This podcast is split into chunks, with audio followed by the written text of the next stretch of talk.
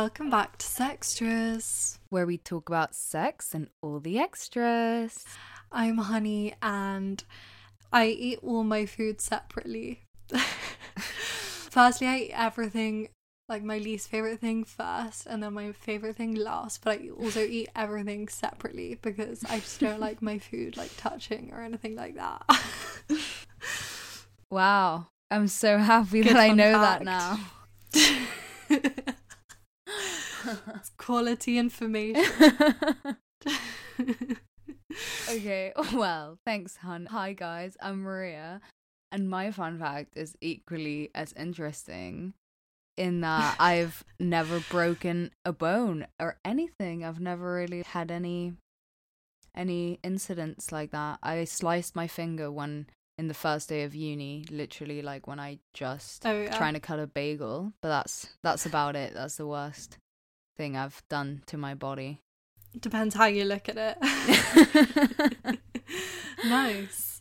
I've also never broken a bone, so we're twins. oh wow. Look at us strong women over here. Except I do have about like every other illness on the planet, so I don't think I yeah, that really qualify as that strong. You literally have an autoimmune disease, so like True. clearly. also, I'm still like the only one out of all our friends that's had COVID, so Okay. well, we have a very exciting guest with us today.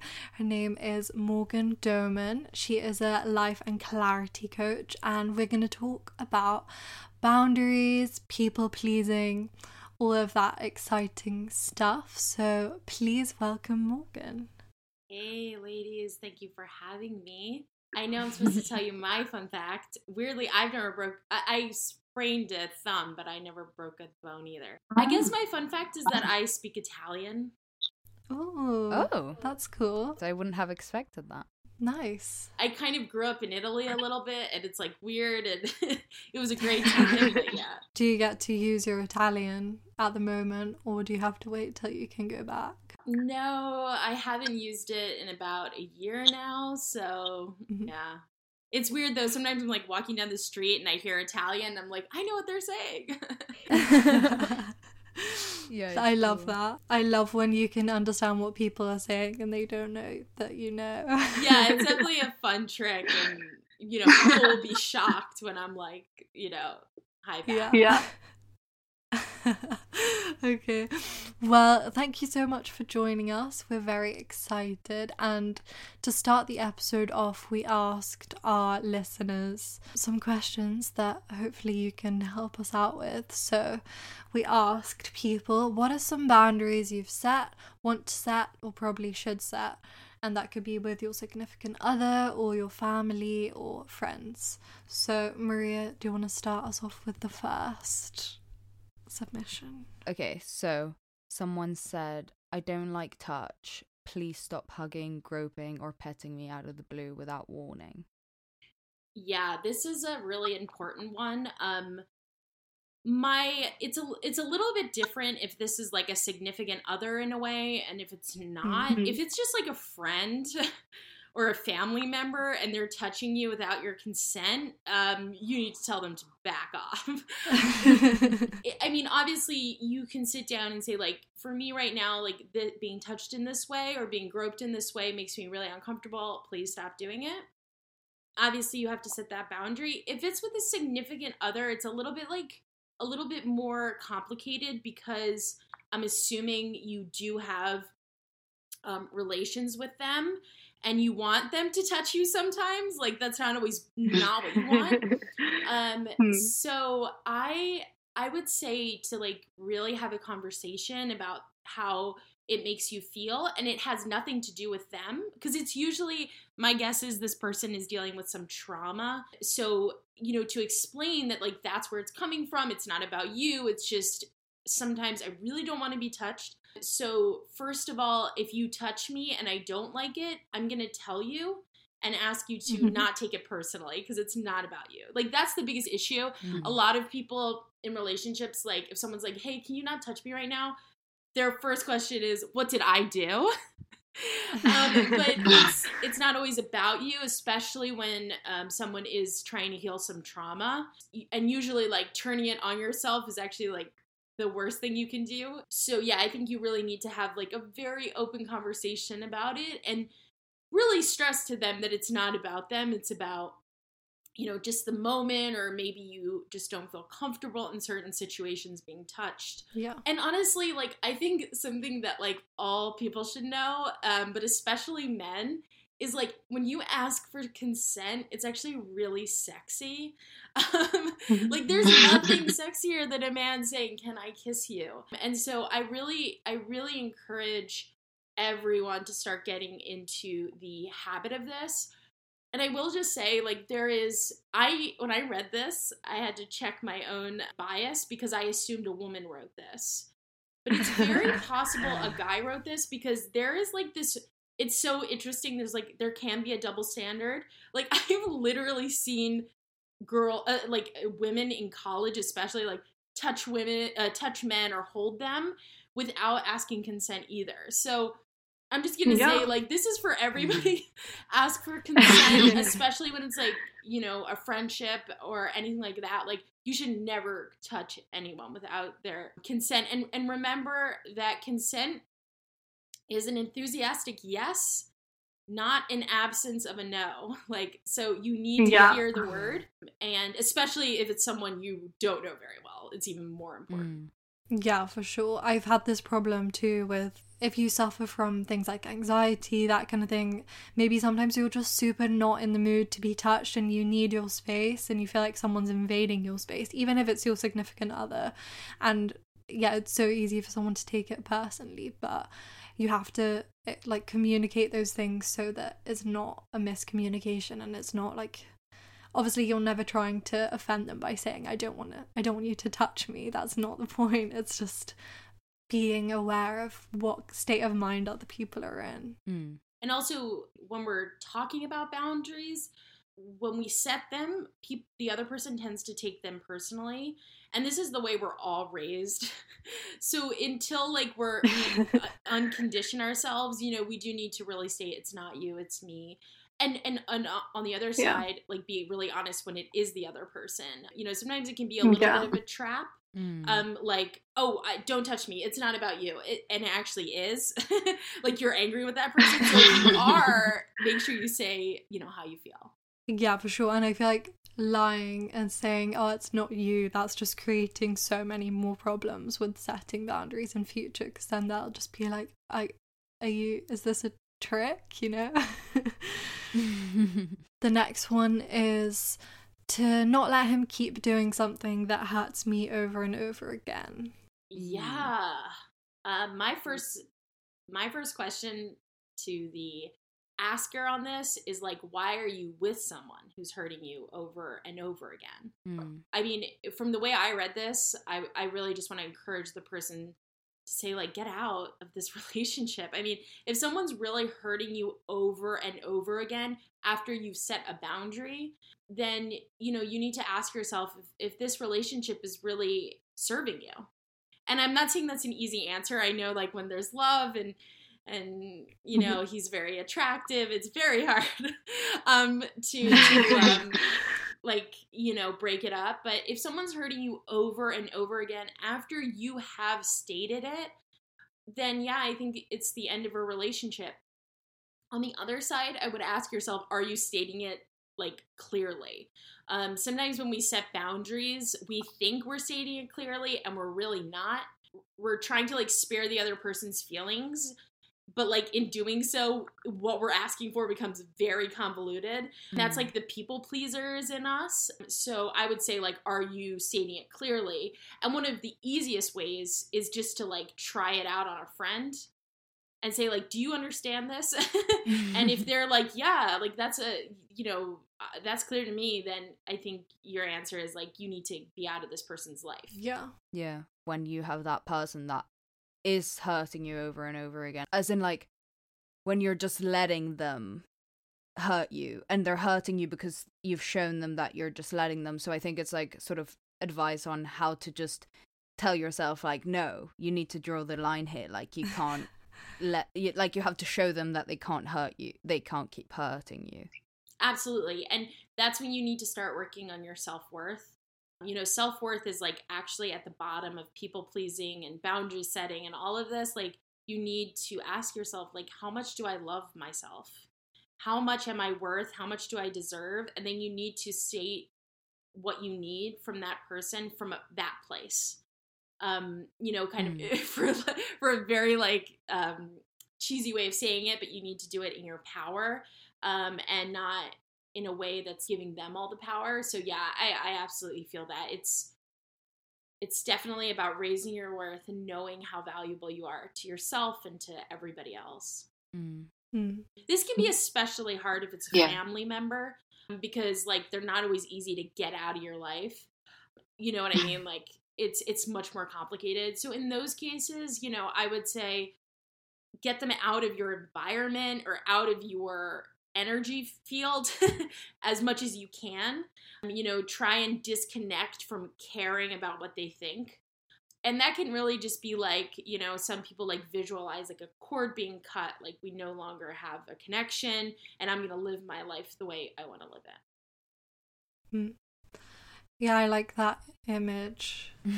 the next one is not allowed to insult my friends or siblings. So I'm assuming, as in, their part like a boundary with their partner is that they're not allowed to insult their friends or siblings. Yeah. Yeah, this is this is a good one. I would check the environment in general um, around insulting people. If there's a lot of gossip going on, that's all stuff that you need to have a conversation with in general. Mm. For this person, I think it's really important that you state really clearly that certain things that are being said make you feel uncomfortable and like you're betraying your sibling or your you know a family member or whatever when you're having these conversations. So that would be like my eh, you know it's i'll say it about a billion times during this you know whole recording but like it's it's about stating clearly about how that person makes you feel when they're doing something. That's why like i language is very helpful. So it's like you know i'm gonna just give an example but it's like I feel like I'm betraying my brother when we have these types of conversations. So I needed to stop. Mm-hmm. That person can't really like debate with you how you feel. So it's a nice place to start that conversation. Yeah. Mm. Yeah, I really struggle with using I language because I feel like it's ha- it has to be so not removed from your emotions, but you really have to not act in a super emotional and reactive way, mm. which is definitely something that I want to work on. But it's so interesting to reframe it like that because, yeah, as you say, they can't argue with you about how you feel if you frame it like that. They just have to be like, okay, they have no other choice. and depending on like what you want in a relationship too, with a significant other, this could be a major red flag. You know, someone who's willing to throw your sibling under a bus, even just verbally, mm-hmm. could be a red flag. So I would encourage that person to be like, is this person really have the integrity of someone that I want to be with? Yeah. Yeah. It's always really awkward when like like obviously you're allowed to i insult my siblings all the time and like say mean stuff about them all the time and like my parents but if other people start saying the same things it's kind of like okay but that's a bit weird like they're my family so obviously i can say it yeah. not you uh so okay well the next one is not letting their happiness come at the expense of yours Oh yeah, big time. I struggle with this bad boy. the classic putting others' needs above your own. It's a the only time in human existence where it should really happen is if you're a parent. But except for that situation, I really I really like to just say like this is a core issue with people pleasers, but also just with like codependency issues in general essentially what happens is the dynamic there for most people is I am so worried I uh, subconsciously I don't want to lose your love. So I am going to put your needs above my own because your love is so important. If I lose your love, I'll be alone, I'll be sad, etc etc and so um, that tends to be at the core of it it's actually the fear of losing love that you know continues this cycle. Mm. you know it's it's a really hard one to break. And even as someone who's been a recovering people pleaser for two and a half years it's still really hard sometimes because i want you know we all it's a human need to be loved. So really the first step is just becoming aware. Like just start to become aware of when you are doing it. And say to yourself is this really necessary? Mhm. like do i really need to do this? And in the beginning it's okay to cancel like this is a big one like if you agree to do something and you're like you know what i'm really putting that person's need above my own call back text back and just be like i'm sorry i, I was wrong i can't do it and that's it don't let your schedule be at the mercy of others Mm. Mm. Yeah. I think that's so important. And I think time is the biggest issue. We've talked about it before, kind of how if you're so, if someone's so present in your life and you're always seeing them, if you live with them, or even if you don't live with them and you see them every day, it's so easy to kind of let your lives be so intertwined that you can't even recognize that you're putting their needs over yours because you can't even separate the two really. But it's being able to take that step back and yeah even just cancel one plan and be like okay well we can't do this today because i just really need some time to like think or just be by myself and then that will give you the perspective that you need. Mm. Absolutely yeah. Like it's it's so important to to honor your needs. Like when we don't we easily start to self-sabotage and going go into coping mechanisms that are hurtful and harmful. So absolutely like that's such a good point. Like getting and i think in a way this is like one of the sides of covid that i think has been an interesting lesson for all of us. Like we we actually don't have to go. We don't Yeah. have to show up. In fact we have like a pretty good out. So that's interesting. I think a lot of people are setting that they they're using covid as an excuse but at the same time like it's great for them to actually have some time alone and really get to like center themselves. Mm, definitely the next one is uh, i'm never gonna kiss someone i'm hooking up with so i'm assuming the question is like i won't kiss someone i'm having sex with correct Yeah. Mm, yeah I think that if that's the case for you, um, and you don't want to kiss someone, I- I think you have to state that before you guys even initiate sex. To be this is this is going to be uncomfortable one because it's not in the norm. And for some people like it may be really hard to get into sex without foreplay or kissing.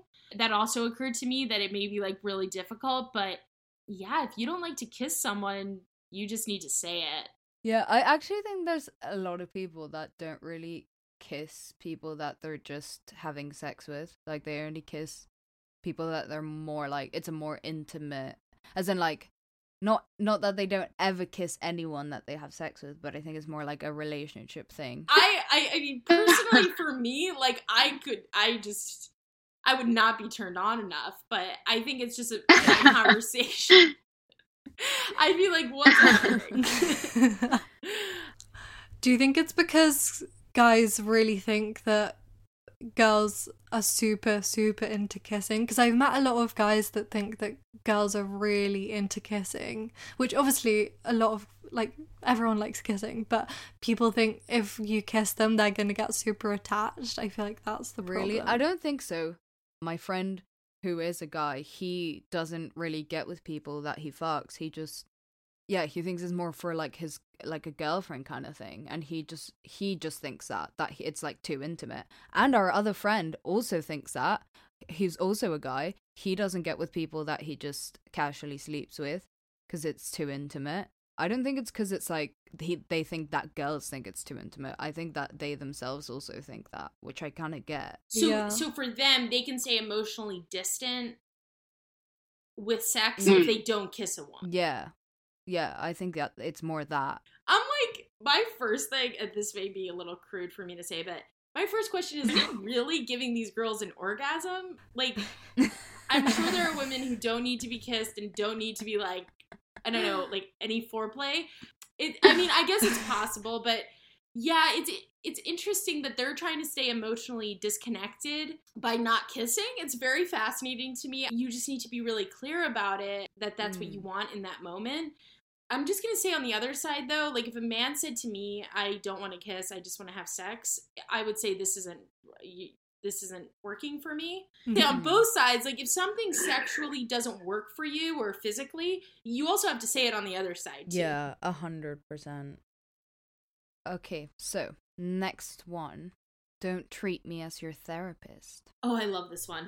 Um, I have this really bad because I'm a coach, and like friends will be like, um, let's talk to me about all my problems. And I'm like, that'll be a lot of money now. Thank you. No, um, I um, honestly, I think the most important thing, like when a friend is talking to you and needs to talk through something, the best thing you can ask them is a very really simple question of do you need sympathy or solutions because a lot of times people just need to vent and they just need to get it off their chest and we're done we're good okay you're feeling great that's uh you know you do the whole like that sucks.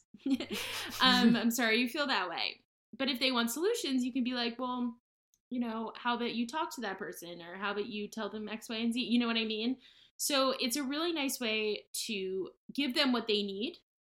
I will say something that really helped me as well is when I was in my coaching training, uh, one of the things we have to learn is like how to not get attached to the other person's needs. Like we we can't fix everybody's problems. And so just remind yourself you don't need to fix your friend's problems. Like their issues are their problems. And so it's really important to remind yourself of that. Um, if you ever start to feel like you're your friend's therapist, like that's their problem. like you can't fix it. So anyway, that's definitely what I would I would say. And if someone is like dumping a lot on you, then just you know you need to tell them. Mm. Yeah. How can you do you have any sort of like tips on how to tell someone in a way that isn't like gonna make them feel even worse sort of thing? Mm-hmm well first of all i just want to say like you can always set the boundary of like i'm sorry like i can't talk right now if you're not in a good headspace or you don't want to really talk to someone like you should state that. That's a boundary you have the right to set. Even if someone is in crisis it's still not your responsibility if they're a full grown adult to help them. So if you if you're just not in a good headspace you don't want to you're just not right to be there for them at that moment that's okay and feel free to set that boundary. If you do want to be there for them that I think you have to say, you know, sometimes when we're talking about X, Y, and Z, it feels a little bit like I have to fix your problems or I have to be your therapist.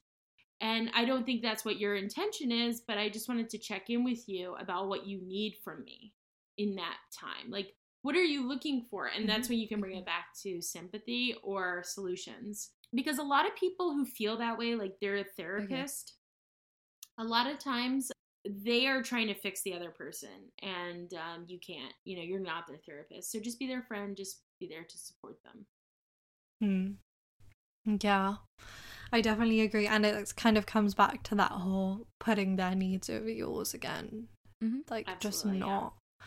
being able to make that separation just because someone needs you doesn't mean you have to be there for them Okay, so the next one is don't compete for attention when I'm with my friends. If you can't coexist, then don't bother. Yeah, what were you, what was your interpretation of this question? I was a little bit like, hmm, I wonder what they're trying. I feel like it's s- someone being like, okay, in my head it's a guy. and he's basically saying to like about his girlfriend when I'm with my friends, don't be like wanting my attention and like don't always be like wanting to be with me and like I'm not allowed to see my friends kind of thing. Like we can both. That's kind of how I saw it. Oh, so it sounds like you got a stage 5 clinger. yeah, okay.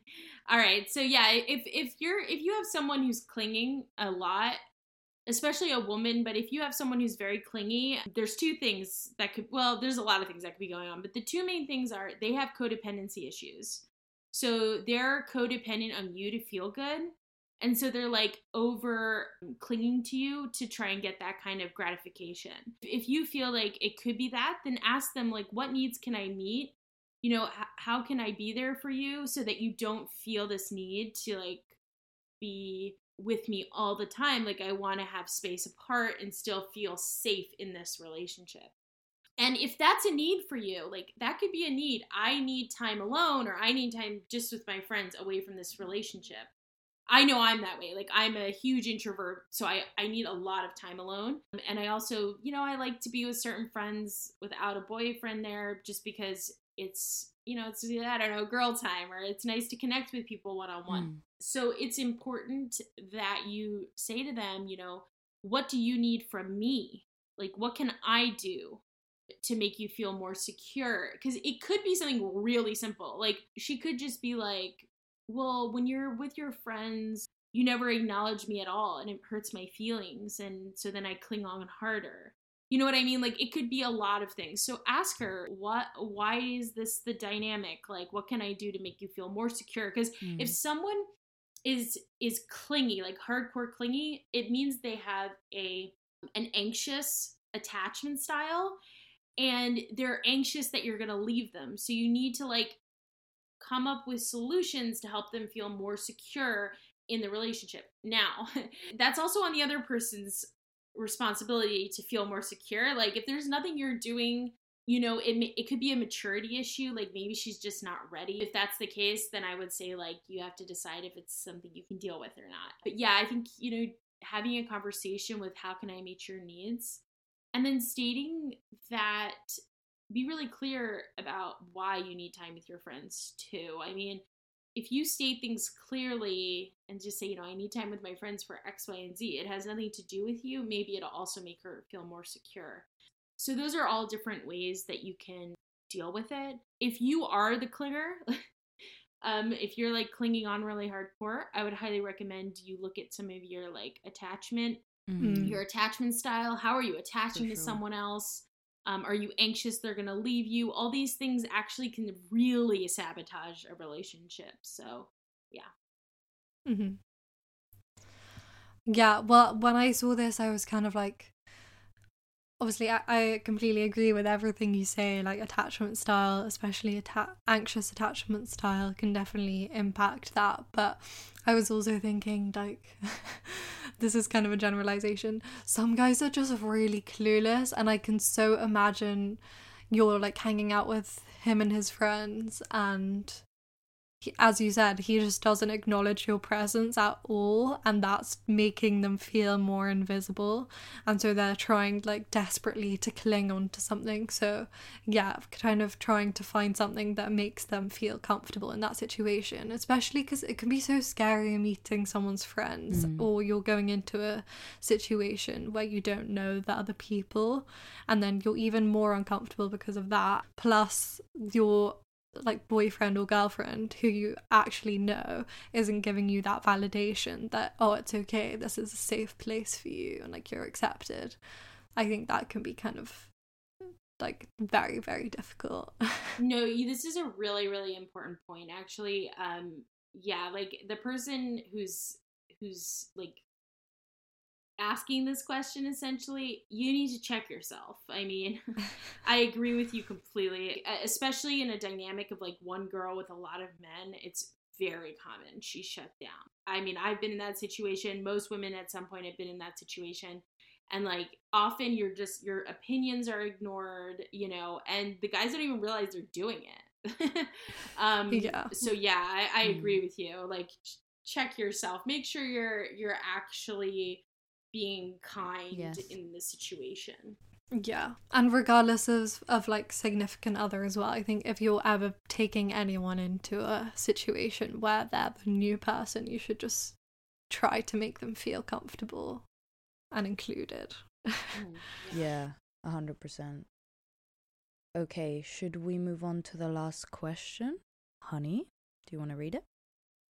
When I start getting really anxious and need space, I'll just get up and leave. First time it happened, it led to a bit of an argument, but once I explained it, she now respects that I need to just be alone to break out of it.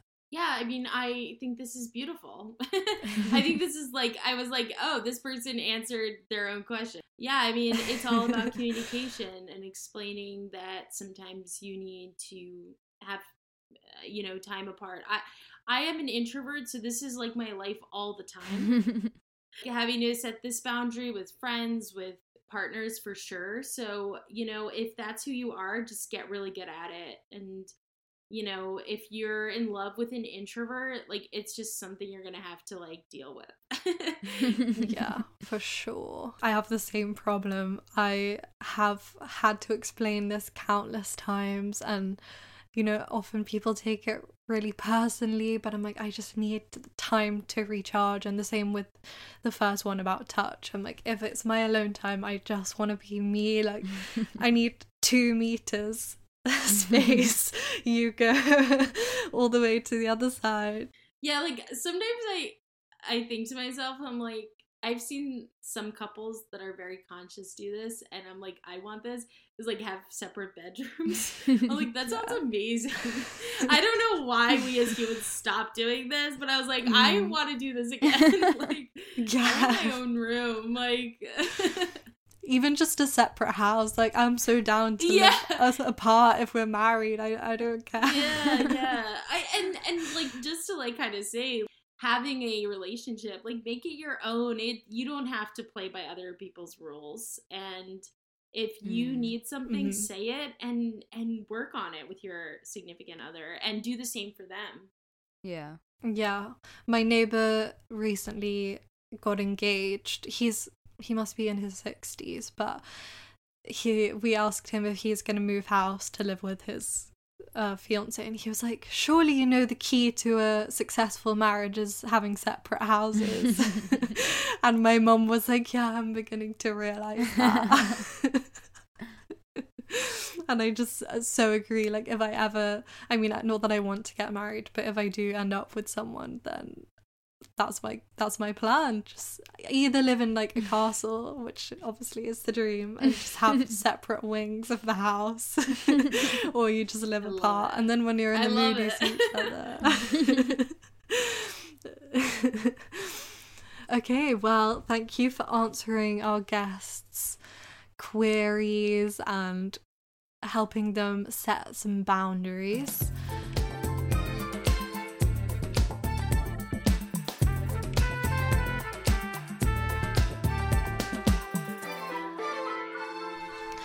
So, Morgan, can you tell us a little bit about how you became a life coach, why you became a life coach, like what what inspired you to pursue this career?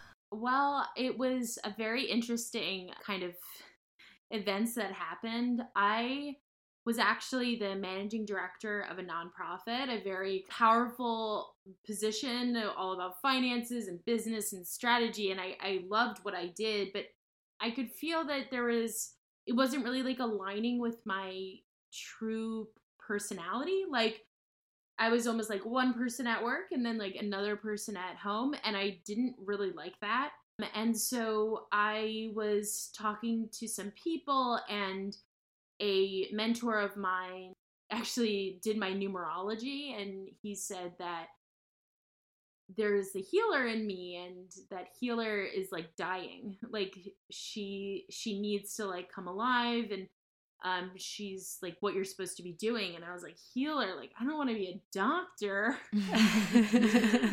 Definitely not going back to school for a million years. So i i was like well i love to talk. I i i love to have conversations with people. I love deep conversations. And so i was like what about coaching. And so I became, I went into coaching. I started, I got certified and I realized that I love doing this and I love helping people through just simply talking through conversation dig deep into who they are, what they want, and help them really rise into the person they want to be, you know? And like, kind of for me, we all our lives are like masterpieces you know they're they're pieces of art and you you can tell people who have really like lived their life we all know people in our life who like Mm. just have incredible lives and i love uh,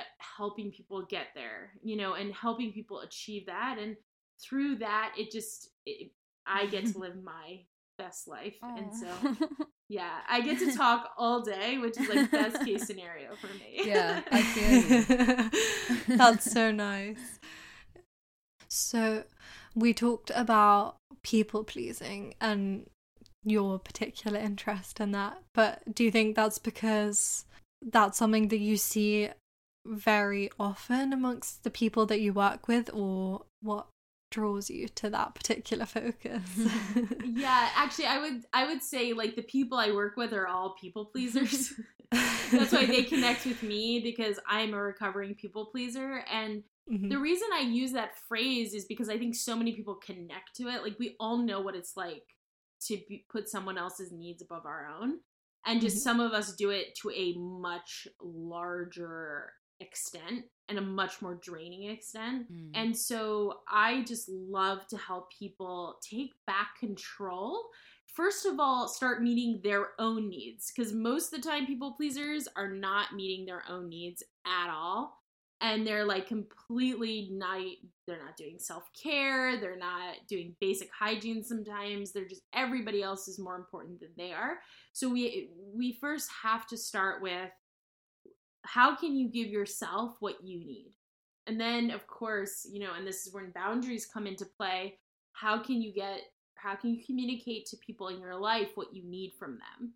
Um, and, you know, one of my favorite groups uh, of people that I work with is mothers because moms tend to go into hyper people pleaser mode and they never come out. Like their kids are like five and no longer need them every second, you know, and and they're but they're still in that like overworking situation or mindset and they Mm. really need help getting out of it. So it's it's really and and also like a lot of people pleasers tend to be overworkers.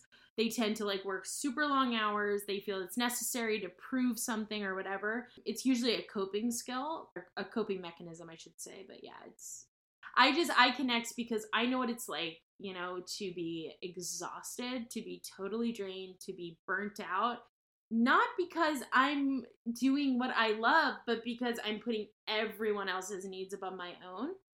And um, and that's how you burn out. You don't burn out doing what Mm. you love. It's impossible. You it won't happen. You can burn out very easily giving your energy to things that don't serve you and to people or, or to over give your energy to people. Yeah, that's so relatable to my life right now. you said that you're a recovering people pleaser. what was there a moment where you were like, okay, this is just enough now. I need to stop doing this. Like I've had enough. Yeah, so back in 2017, at the very end of the year, I started the nonprofit that I was the managing director for. And I loved that job. Don't get me wrong; it was an amazing, amazing job, and uh, so I'm so grateful for it. But about six months in, I had overworked myself to the extent that I was totally burnt out mentally and emotionally and physically. I felt so sick.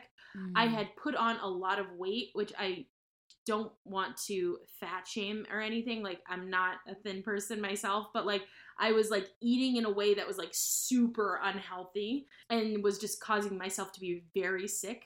And so I just like, I realized it was like April 2018. I was like, I, I am going to have a full blown breakdown if I don't do something. and it was in that moment that I like started to put really simple boundaries into my life. Like I was waking up at like 7 a.m. and starting to work. I was stopping work at like 8 p.m. I was like, that's it. You know, I do not start until 9 o'clock. I am done at 5:30. I don't give a crap what anyone says. Like I Mhm. literally like told everyone I worked with. I was like, I have to do this. I started to, you know, simply move my body. Like I just went for walks. I started to implement other forms of self care. I got rid of a boyfriend. um, you know, like, you know, some of that stuff. I, I stopped. no, I didn't like, I wouldn't say I like threw people out of my life, but people who are like particularly draining, I kind of avoided and i just started to like take care of myself in a different way mm-hmm. and and I, I honestly i think every adult gets to this point like there's at some point usually in your 20s at some point you have a moment of like oh shit like i can't keep treating my body like I'm 17 anymore because I'm gonna get so sick.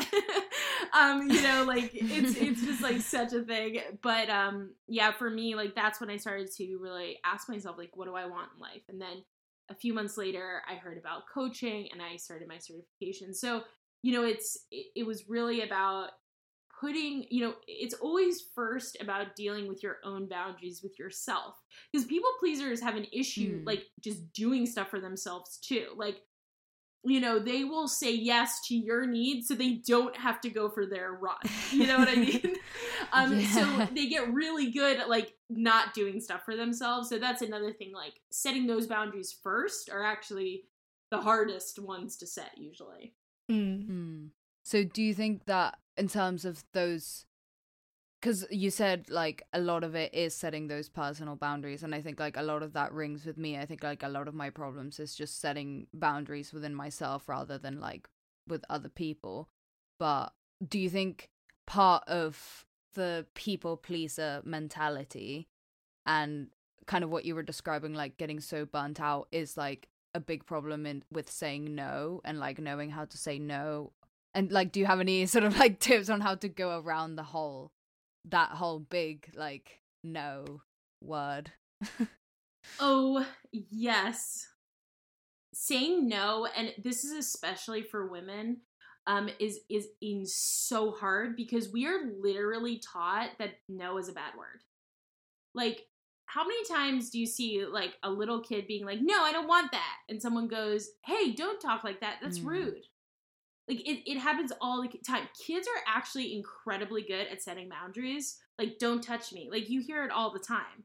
But people are literally overriding their natural instincts because it's it's rude. Now obviously we have to teach our kids how to speak to one another but we shouldn't be untraining them. Like kids naturally set boundaries and they naturally we all are naturally born with like a great sixth sense. Like when you're a kid, you know when you're in danger. Like it, it's it's literally like it comes over you in a way that's like you just you feel it. You know if like, for example, like when you're a kid and and someone doesn't feel right, you know it pretty quickly. Mm. But we almost like untrain children to listen to their instincts and to set boundaries.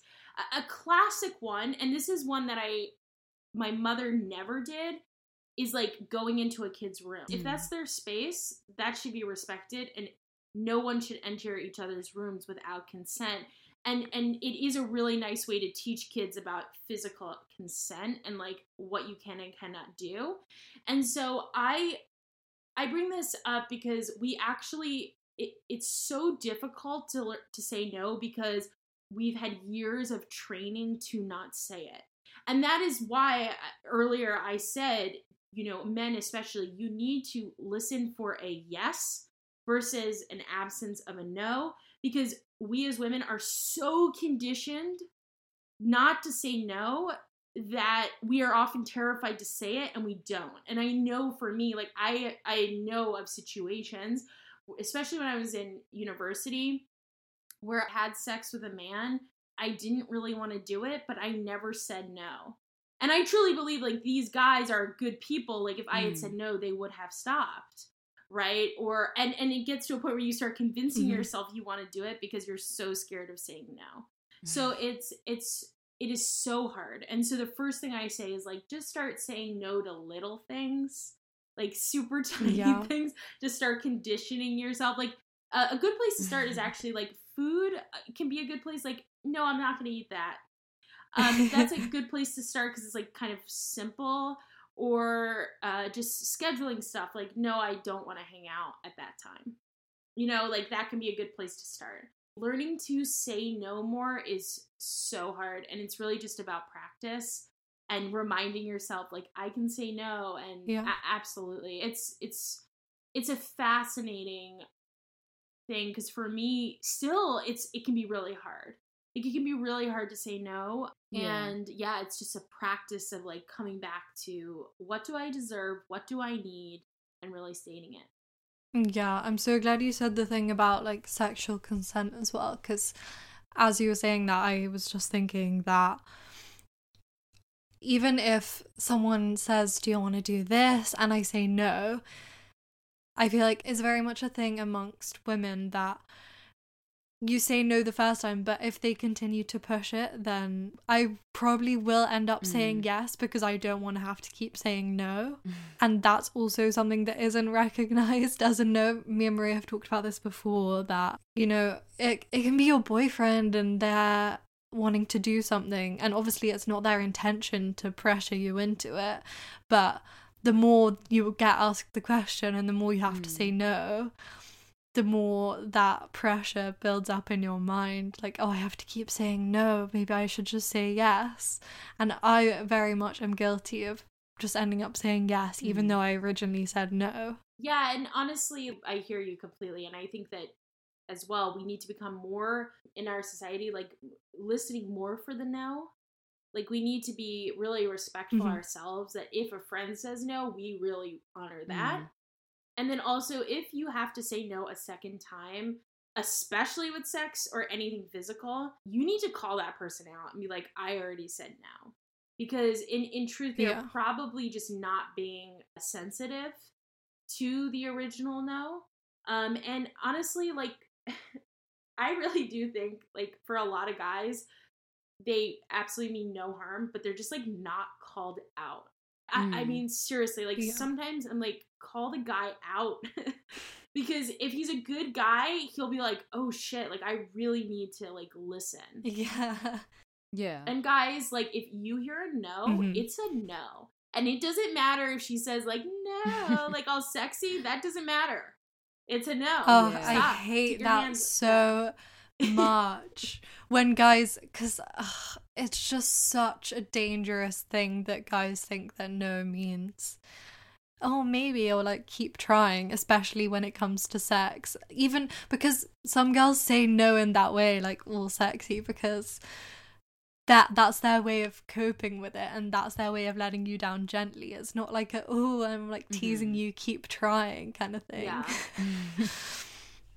yeah. Ugh, it gets my blood boiling. yeah.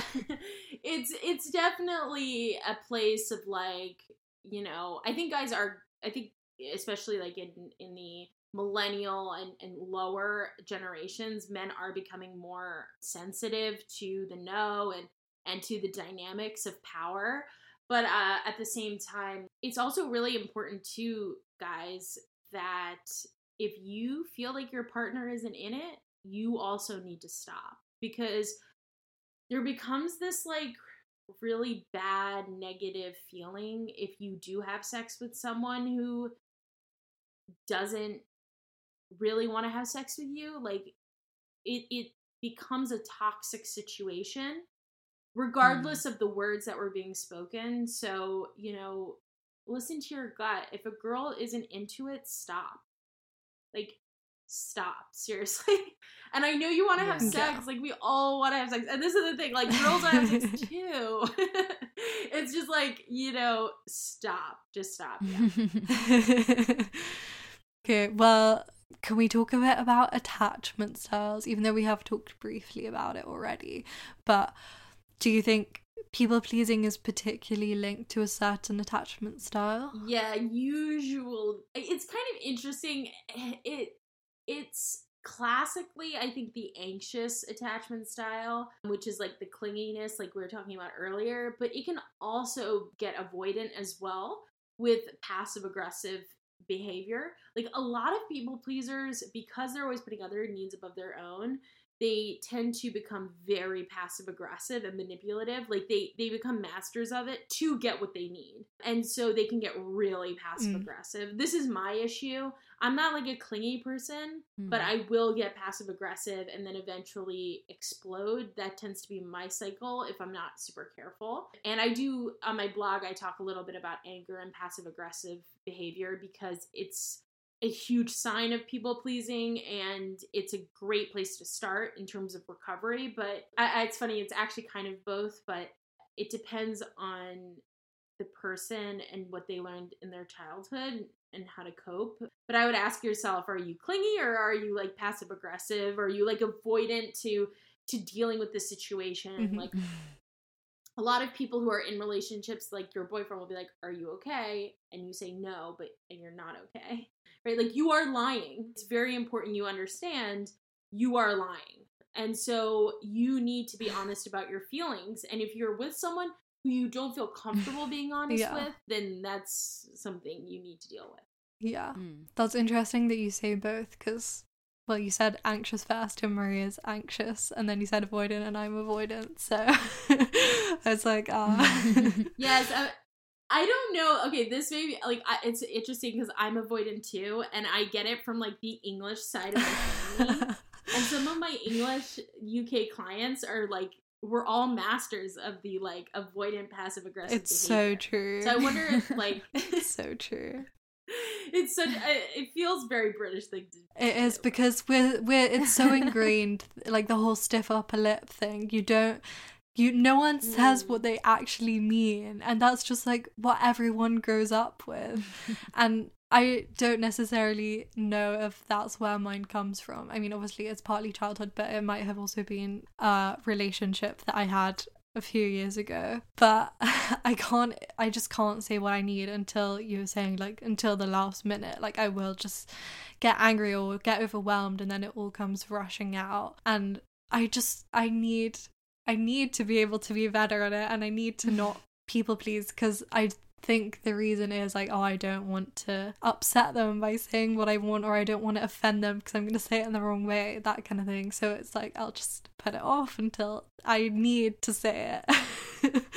and then it will burst. yeah and that's that's also why like with relationships start with the yeah yeah start with the little things too like start with the things that don't ha- hold as much weight you know just be like uh, ask for something a little bit more to start to become aware and you know amp it up just a little bit so that you can learn to do it. Because it is hard. It's really really hard.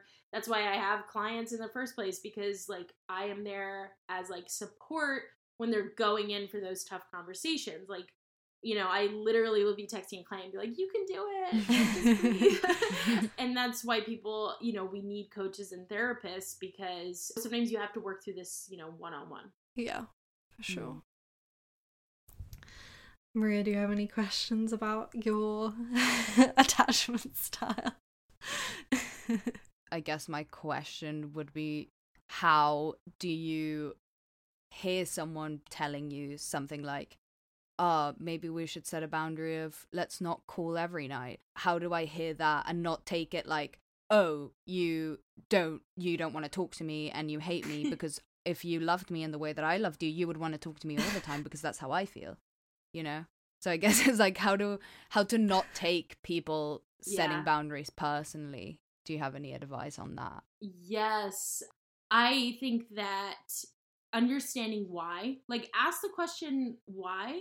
A lot of times when we hear something, we automatically go into we are being rejected Mm. and it's not really actually reality. And what what's happening is like you're so someone's telling you something and your mind is going into oh my god i'm being rejected and the reason it's doing that is because it's learned that certain things mean rejection and it's trying to protect you so it's kind of like getting getting in front of you right like it's like whoa you're getting rejected get out of this right now like get out of the relationship um when in truth like the guy's just like I didn't, can we just like take a break on Sundays?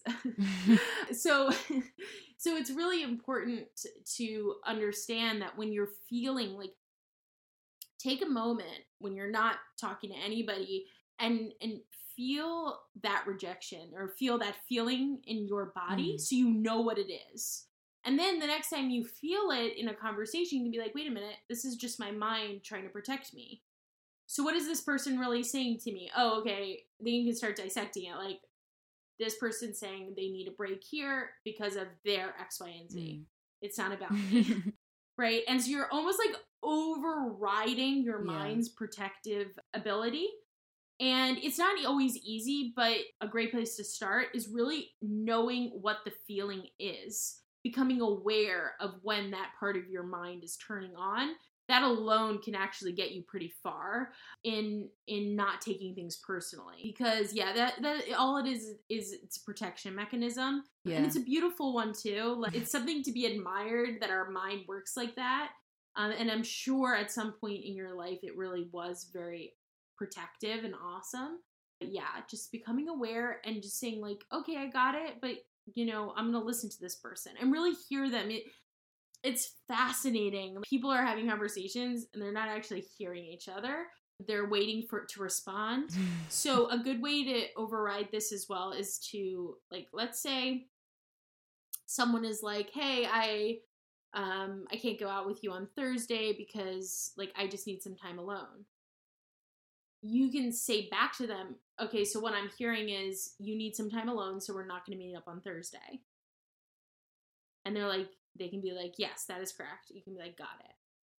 Right? Like you're actually making sure you're digesting what they just said correctly.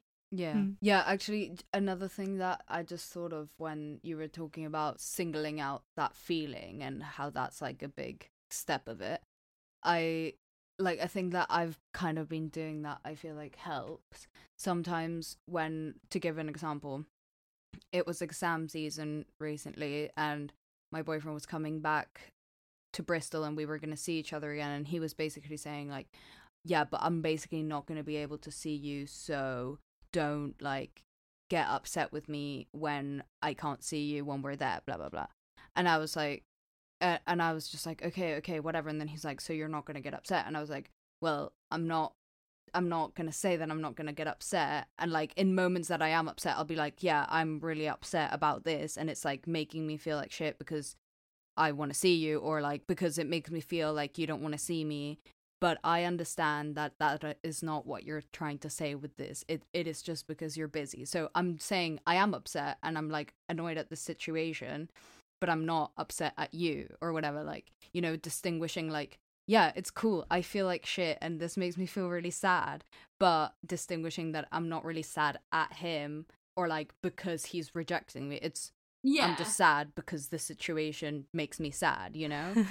This is this is also a really good point about masculine and feminine polarity energy. And I find this kind of thing very fascinating, but your boyfriend and like I don't know him guys, so like my first thought though is that he's a fixer. Yeah, yeah, yeah. In the sense that he's, very like, you're not gonna get angry, right? Yes, yes, yes. like you're like, like he wants you to guarantee him that you are you are not upset about this and i love that i love that but he also like uh, from from another point of view is like when you are in your mask like a lot of men were raised by women who are in their masculine. And what that means is that they are strong powerful women right?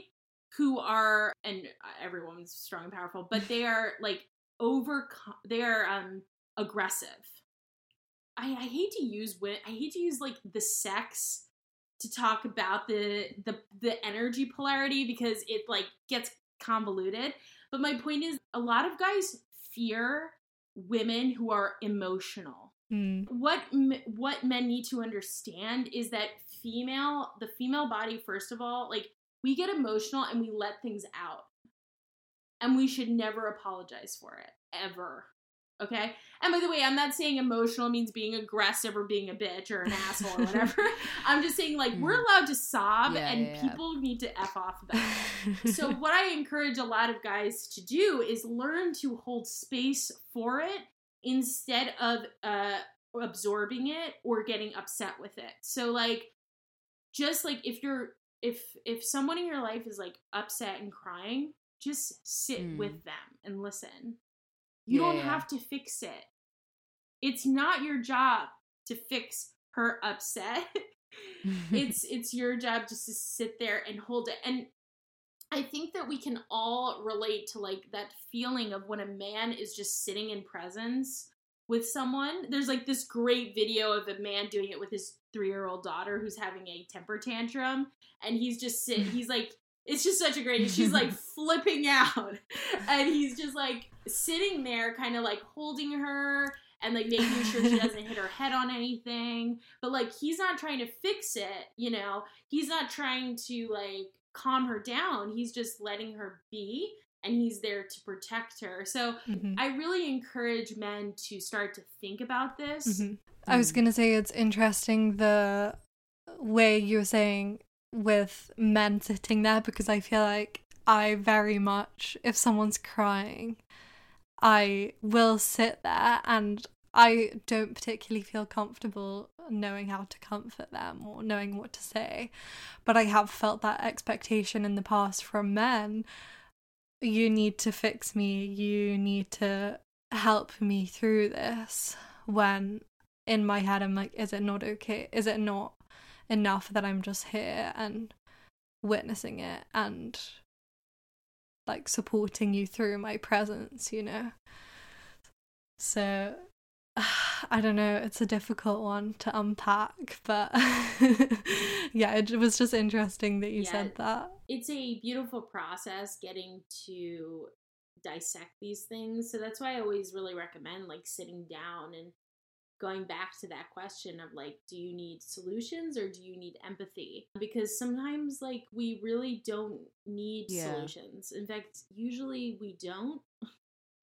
Um we we just want someone to comfort us. Mm-hmm. yeah. Okay well kind of leading on from that do you think because we talked about trauma with the touching boundaries earlier do you think trauma can affect ha- people pleasing and do you think it can affect people setting oh, boundaries? Yeah. Oh yeah. Now I just want to say like I'm not a therapist, so if someone is experiencing trauma, like you need you should go to a therapist. But one of the best analogies I ever heard is like trauma is like taking a bucket of paint and just throwing it against everything in your life because it just gets everywhere.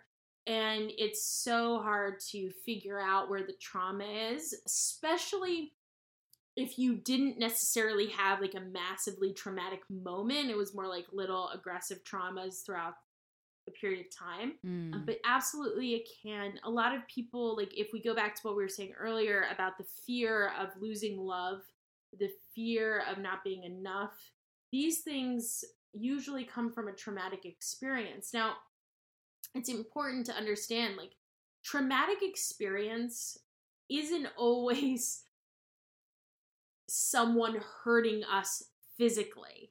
Like and it can from the surface of it it may have just looked like a normal interaction but for you it was super traumatizing. Like for me for example there was a moment like when i was doing some therapy a while ago there was a moment where i was going to kiss someone and this is when i was like young 13 and he pulled away. Now for me it was highly traumatizing because you know my brain was like oh he doesn't love me. He doesn't think i'm beautiful. And so boom like i have this trauma. Now of course he had every right to pull away. Like it was you know a very benign 13 year old moment but in in in that moment for me it was super traumatizing. And it's something i've been you know healing for so long. And um so it's it's you know we have to go back to those childhood moments and we can do that in therapy that's a great place to do it and really start to understand and heal them and also see how they color our life like it, it is it is just incredible sometimes like i you know this feeling of being unlovable it it can make me feel subconscious even when i like go into a bar you know what i mean? Like my mind is like if when I was 13, that guy didn't love me. Why would anyone in this bar love me? Right? Now, of course, hmm. that's bullshit. but like that's the reality that my mind is seeing so it's it's yes absolutely is the answer and that's why that's why like a lot of people do therapy and coaching because together it's it's like a great combination to go back to those healing patterns mm, that's interesting i've never heard of people doing two at the same time, like both. So that's that's good to know. yeah, I mean, if you want a massive up level in your life, that's the way to go. Like therapy and coaching at the same time. that sounds ideal. If I wasn't a student, I would be doing that. okay, well, just to kind of like finish off the episode, can we talk a bit about like the most common things you see people struggling to set boundaries with and like give us a few pointers as to how those could be not fixed, but how you can work on them? Yeah, absolutely. I would say the number one biggest thing is saying yes to something that you don't really want to do and then not going back and fixing it. If you say yes to something and you you automatically feel like oh, I don't want to do it, it's really important that you honor that feeling and go back and cancel it or whatever because it's showing your you that you can indeed like set a boundary for yourself. So for Maria, like a lot of the things we've been talking about, I would definitely say like go back and be like, no. You know what I mean? With yourself. Mm. It's really, really important. Or yes, with yourself, depending. Yeah. A lot of people pleasers have issues with others. They think they feel guilty like constantly about what they're not doing. And so, what I really always recommend is that you understand clearly how that feeling of guilt shows up in your body so that when it comes, you can just breathe through it and let it go. Because the guilt is your responsibility to deal with. This is a really important point. The guilt is your responsibility. Now, if someone's like actively guilting you, mm. that's tell them to go f off. Um, but like a, most of the time, guilt shows up. It actually has very little to do with the other person. It's it's our responsibility to to work through it and breathe through it. And in terms of places to start, you know, as a recovering people pleaser, I always suggest you start with a rock solid morning or evening routine. Have something that's yours and no one comes between you and this routine. And it can be 10 minutes, it can be 20 minutes, whatever. But like make it make a time every day where you meet with yourself and show up fully and everybody in your life needs to know like don't don't call me don't talk to me like if you have roommates tell them like i'm gonna start doing an evening routine from 9 to 9.30 like don't talk to me during that time i will lock my door or whatever and let it be something maybe it's a creative time for you like you write or you draw or maybe it's a health thing you do yoga or um, you know for me it's meditation and journaling like whatever it is you know, make it something that really serves you and just start there 10 minutes a day. Really like take back your time because the thing is if you do it for 10 minutes, it'll start to get easier throughout your life. Mm, mm. That's good advice. I I have recently started doing like a morning routine or trying to do it more and I definitely feel like it helps it kind of like sets a precedent for your whole day even if you're mm. with other people during the day you're still able to like check in with yourself because you've had that like starting off point for the day. Yeah, and especially with with what we're dealing with right now with COVID, you know, this is a global trauma that we are all dealing with right now. And it's even more important to be showing up for yourself and really caring for yourself in that way. You know, self care right mm-hmm. now is so important. It's the best thing you can do for the planet right now, unless you're like one of the scientists creating the vaccine. You you self care must be is is all you can do for the planet right now. I wish everyone did self care because imagine what an amazing world we would live in if everyone took that time for themselves and loved themselves. absolutely, absolutely. Like, uh, imagine. imagine Donald Trump took like an hour at the start of his day. Imagine Donald Trump taking care of himself. or maybe he just took too much care of himself. That's the problem. yeah, I, I, said it before, but I'll, I'll say it one more time. You know, setting boundaries, people pleasing, this is all side effects of low self worth. Look at your self worth. You know, what do you really think of yourself? what do you really deserve? What do you really love about yourself? And especially for women, this is this is an inside question and an outside question like in, in the sense that it's about what do you love about who you are but also what do you love about your body and you know for me i talk a lot on instagram and on my blog about like body image because for me like the self-worth journey was a lot about dealing with my body image and body dysmorphia and so i just want to encourage women if you look in the mirror and you don't love what you see, it's not about losing weight or whatever. It's about changing, you know, beauty is in the eye of the beholder, and that is for you as well. So, you know, start to really say, what do I love about myself? What do I hate about myself? And how can I love that? You know, how can I send it love?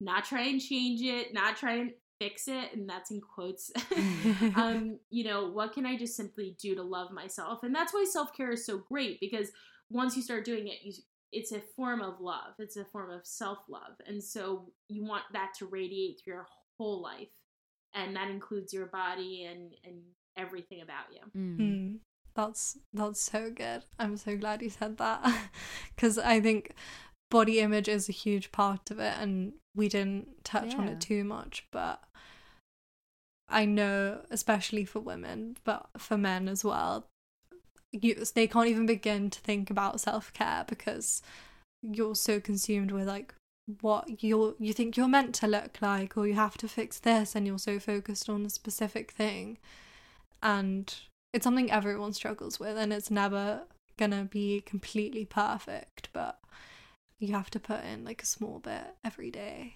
to get to the place you want to be absolutely and that's it that's it is consistency is key so keep coming back to yourself Mm. Yeah. okay well maria anything you want to add No, not not really. Just want to say thank you so much for talking to us and like just having a conversation about all these things which I feel like it's just good for people to know. Like a, a lot of the time I think we just need a reminder like there's nothing wrong with you. Everyone like struggles with this and where everyone's trying their best and all you can do is like talk about it and in talking about it maybe like that will help. So thank you for um, yeah yeah, just like teaching us some things, giving us some tips, and hopefully everyone has learnt something. And if not, at least hopefully people relate or whatever. Uh, but yeah, thank you. Thank you so much for having me. And, you know, if anyone is interested, like, come be with me on Instagram. It's under my name. And that's where I talk a lot about this and I try and give a lot of motivation. So I'll, you know, we'll keep going together as a tribe. Yeah for sure. And we'll link it in the Yeah. episode description so people can find you easily. And do you want us to put your blog as well? Yeah, that's on my website, um, morgandoman.com. And I, I usually do like a weekly blog to help people pleasers, like, you know, get deeper all the time. And that's i love to write so that's my creation my creativity every week. So check it out yeah, definitely check Okay. it out, guys. Sounds great. Thank you so much you. again for joining us. And we hope, yeah, as Maria said, we hope you enjoyed. You can find us on Instagram at Sextras Podcast, on Facebook, Sextras Podcast, on our website, sextraspodcast.com.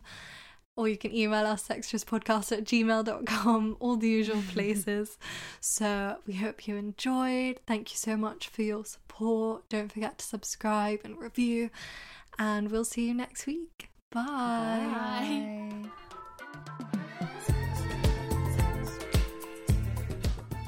You've been listening to Sextras, presented by Honey Jane Wyatt and Maria Jose Hayodatiyi, produced by Mabel Productions.